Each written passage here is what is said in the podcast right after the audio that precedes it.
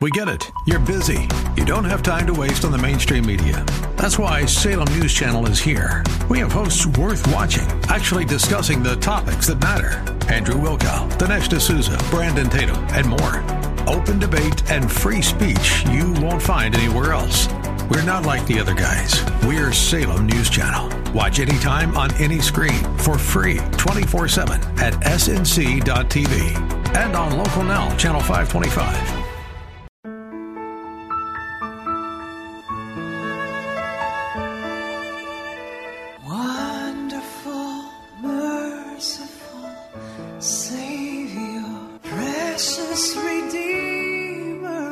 To Overflowing Grace, a weekly radio outreach ministry of Adonai Bible Center in Somerville. Now let's listen to our teacher, Pastor Obi. Amen. No, you know, it's good to have fun when you are serving the Lord. Yes, He wants us to have fun. I love to have fun with Jesus. But I say it with all respect. Because God is the one who created us and gave us life. How can we take Him for granted? He owns heaven and earth. He owns. He created everything. He spoke everything with his mouth by the power of the Holy Spirit, His Spirit. So how could I? Um, why would I take Him for granted?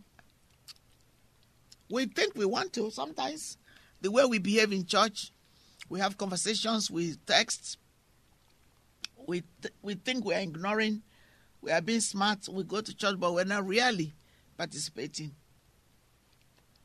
We we we we do other things more, uh, other than follow the service. We yawn, we disrupt our neighbors. We talk to them about shopping after church, about the restaurants we are going to go to. And yet, when we finish church, we have plenty of time. Most people go, most, a majority of people don't go to church often, unfortunately. I yet to go to church. I like to be positive. I like to find a positive way to put things because it's going to bring the result of freedom. So as much as possible, I I think before I speak, you know. And this is the passage I'm going to use to begin this today. Thank you for listening to Overflowing Grace. We love your comments. We love you to call us and tell us how this program is blessing you. It will be a blessing, and we love you to pray for us too. In case we haven't said so, we want you to pray for us. All right, a life of God worship. This is the beginning of this recording. We love you. God bless you. Give you a wonderful day. See you through. Today, in every aspect of your life, give you a miracle to let, to let you know that He is in control, that He has wonderful plans for you. Can you imagine people, many people, they do, for instance, they go to casino every night and have games. But then they said in the morning they want God to bless them. They wake up without praying. How, how if somebody treats you like that, how would you how would you like it? Live, you live with somebody in the house, they ignore you. They do everything, they come back late, and the, and the morning they just leave. They don't say word to you. That's not the way to um, treat people. Now, let not to talk of God, who has given us life. You don't know. You don't know what life is. God has given you His breath. You don't know what it means. If you are a child of God, and you go to bed, you wake up, you don't say a word to Jesus. There are very simple discipleship things you can use. They're opt-in. Go to the internet. If you don't know, call us. We'll show you. But don't short change yourself by waking up and doing nothing. Just living for your flesh, eating, doing exercise, and saying nothing to Jesus. And if you're not saved, think about it. You are tripartite spirit, soul, and body. Spirit, soul, and body. The flesh that moves is moved by your spirit. Your spirit is connected with your flesh. I mean, your, excuse me, your soul. God made you a living soul. And then when you give your life, He breathes His spirit in you. Many people's spirit are dead. They are living dead because they've never given Jesus their life. It's very, very important.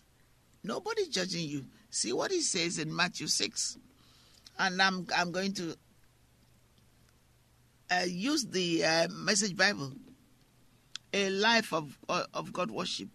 He says, Don't hold treasure down here where it gets eaten by moths and corroded by rust, or worse, stolen by bog- burglars. I know of that.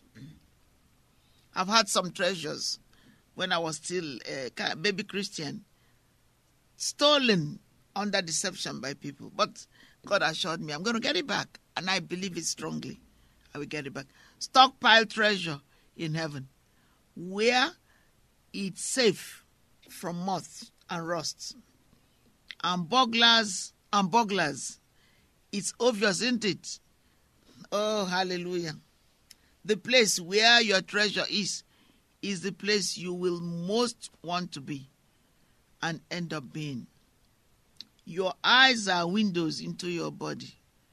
If you open your eyes wide in wonder and believe, your body fills up with light. If you live squinty eyed in greed and distrust, Lord have mercy. Your body is a dank, dank cellar. If you pull the blinds on your windows, what a dark life you will have. You can't worship two gods at once. Loving one God, you will end up hating the other. Adoration of one feeds contempt for the other. You can't worship God and money, both. If you decide for God, living a life of God worship, it follows that you don't fuss about what's on the table at mealtime or whether the clothes in your closet are in fashion. There is far more to your life than the food you put in your stomach, more to your outer appearance than the clothes you hang on your body. Look at the birds, free and unfettered, not tied down to a job description, careless in the care of God, and you count far more to him than birds. Has anyone, by forcing in front of the mirror, ever gotten taller by so much as an inch? All the all this time and money wasted on fashion. Do you think it makes that much difference? Instead of looking at the fashions, walk out into the fields and look at the wildflowers. They never primp or shop. But have you ever seen color and design quite like it? The 10 best dressed men and women in the country look shady alongside them. It's true. If God gives such attention to the appearance of wildflowers, most of which are never even seen, don't you think He'll attend to you, take pride in you, do His best for you? What I'm trying to do here is to get you to relax to not be so preoccupied with getting so you can respond to God's giving.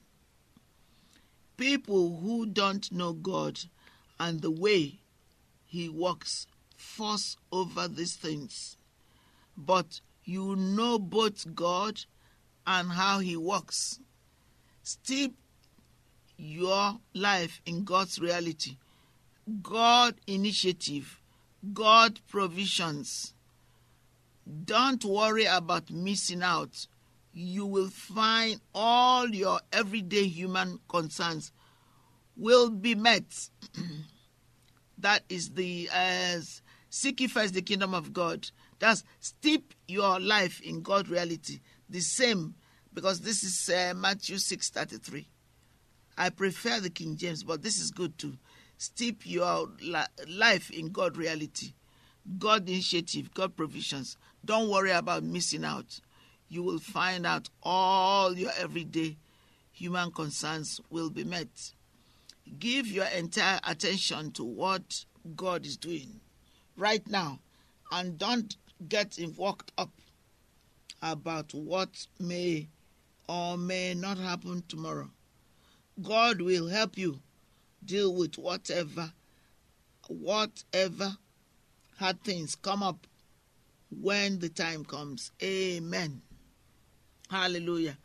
Um and I usually go to Matthew 7 1 and 2. A simple guide for behavior. Don't pick on people, jump on their failures, criticize their faults, unless, of course, you want the same treatment. That critical spirit has a way of boomeranging. It's easy to see a smudge on your neighbor's face and, and be oblivious of the ugly slur on yours. Amen. Um, on yours. Amen. Um, uh, okay. Praise the Lord. We'll continue. God bless you.